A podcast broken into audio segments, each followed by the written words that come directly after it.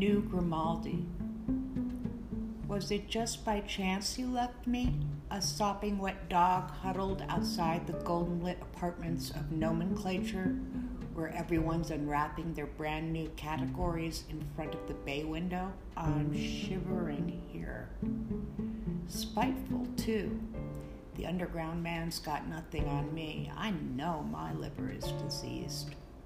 I know the intimate crumbling of immune systems and the sticky, sweet, incendiary smell of synaptic sites imploding with a tiny black puff of self disgust, like someone blew the black stuff from your etch a sketch into your brain.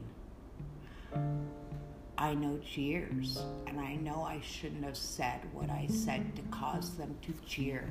It wasn't funny. It was a desperate cry for attention, negative preferably.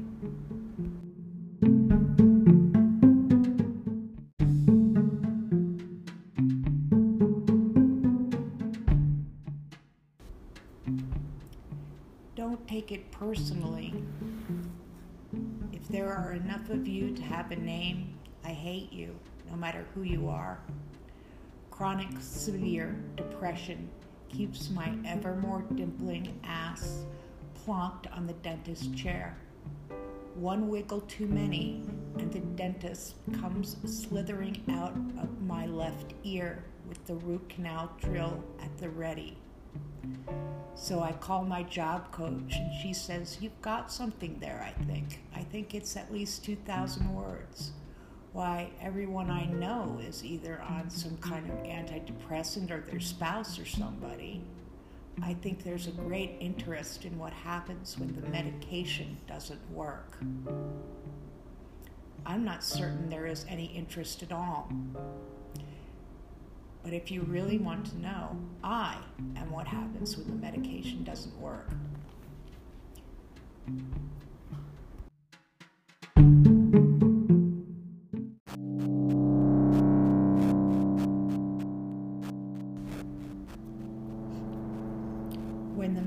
Medication doesn't work, then neither can I. I'm not the junior executive who can't pay attention at the meeting because her ADD meds haven't kicked in. You know who I am. I'm the lady on the overpass who is walking under an open sky with no shelter against the wind. The city on the horizon like a distant wall of cliffs with a million square blind eyes.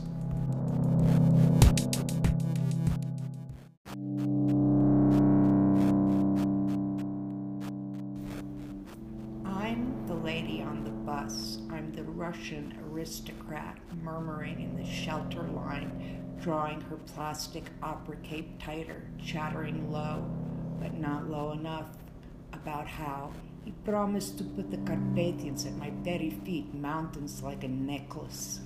Now look at me, I'm wearing a trash bag.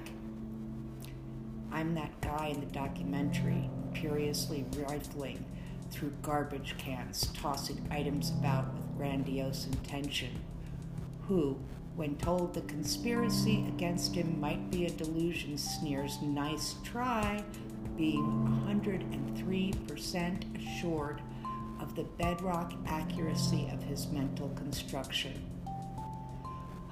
Small stipend from the federal government is what makes it possible to do my job, which is to scare little culture critics who like to be on the edge but are terrified of what it looks like when someone goes over it. Look at her, smoking a cigarette, and besides, her stomach isn't flat. My God, it's too horrible. It's embarrassing.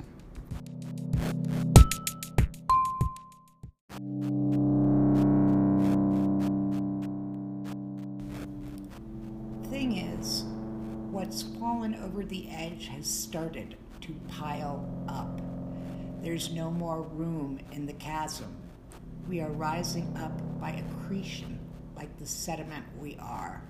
Soon you will see our eyes peering over the cliffs right at you. Hello. We just came to tell you that we will be coming soon to a dendritic arbor in you. You will know us by the chemical smell of our sweat. You will know us by how we resemble the romantic madness of poets and record labels, not at all. You will know us by our nightmares, which will, I assure you, become your nightmares.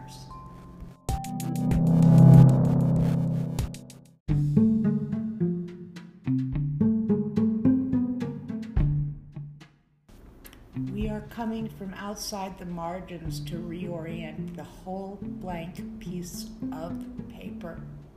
We will be the content, and you, with your ID cards shellacked and laminated, you will be the margins, maybe a footnote here and there, because it's us whose story is the content.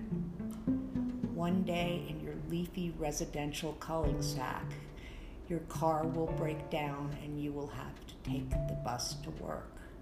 You will sit as far away from the women screaming at children in strollers, the man repeating radio ads in the DJ's exact cadence as you possibly can.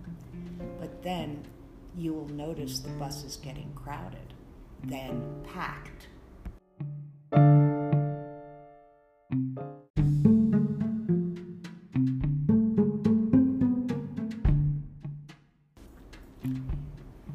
The only one now, like yourself, on the whole bus, and the driver doesn't seem to notice your distress, refuses the insinuated bond in your raised eyebrows.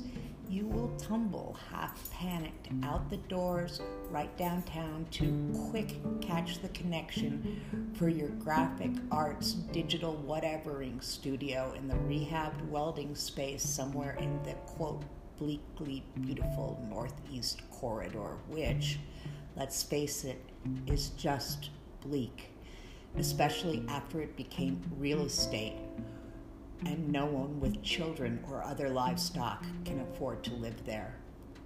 And look, you could say that the madmen are running the asylum, but it wouldn't be true because it's you who are mad.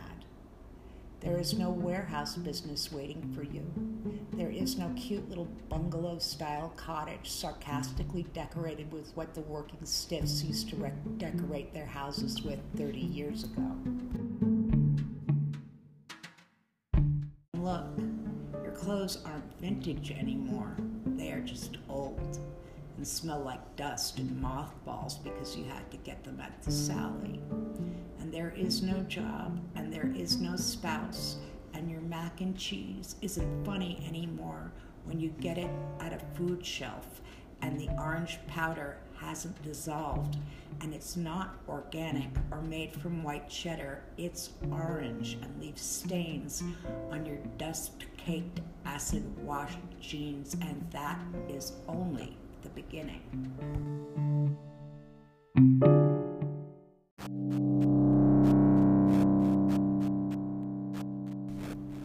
Regardez, mademoiselles, how your beauty is no longer valued. Regard how those that you formerly tried not to look at are studiously ignoring you.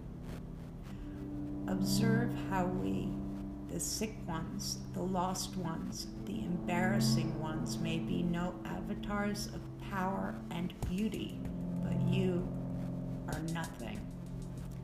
Listen, that guy's paranoid gibbering is now in your head, his fear now yours. You know you're being followed, so you duck and dodge, yelling magic words to keep them out of your head. And as for us, the sick, the witless, the fucked up, frightening losers you strived so hard not to be, we are coming to put you somewhere where you won't be a danger to yourself or others.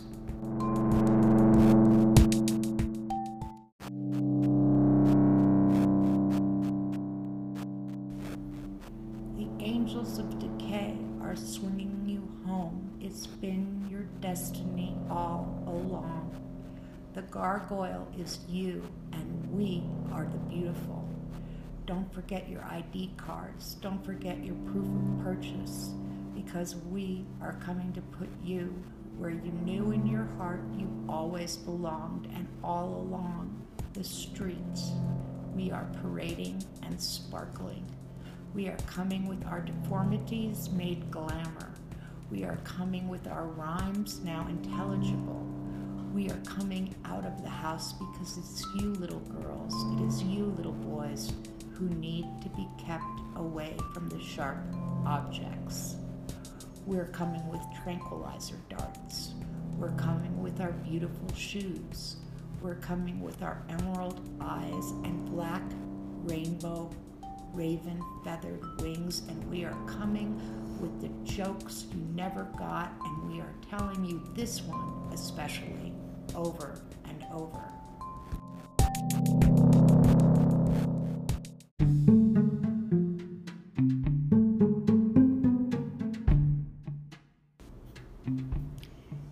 Was a sad man who went to a doctor.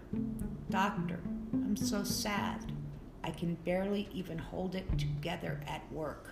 The second I'm done for the day, I just cry and shriek in pain, minute after minute, hour after hour. I'm damaging my eyes with all this weeping, and soon I'll be not only in unbearable mental pain, but also blind and unable to even work.